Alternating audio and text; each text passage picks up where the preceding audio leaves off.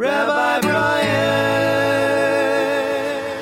To Rabbi Brian, self, society, and God.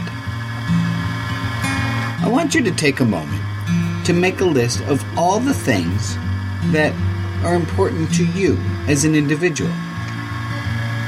And take a moment, make a list of the things that are important to our society. Take a moment, make a list of the things that are important to God, however you understand that word. I want you to create overlapping circles, three overlapping circles. Label one of the circles God, one of the circles society, and one of the circles me. And place different things in different circles where they go. Some things are only for me, myself, and they have nothing to do with God or society.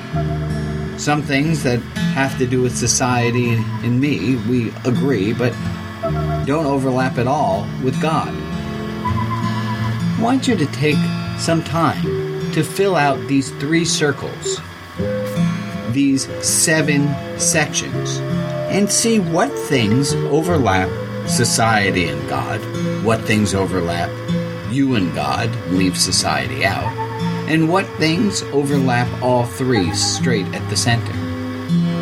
This is just an exercise to explore for yourself. I have a theory that a lot of our discomfort comes from the things that are not overlapping between all three. We don't overlap between two, the things that are singular. And if that's true, I would venture to guess that we would all be better served to find more things that are in union between ourselves, the larger world in which we live, and the much larger world in which we live. That's it. This week's Wisdom Biscuit ponder your place with yourself, your society, and God.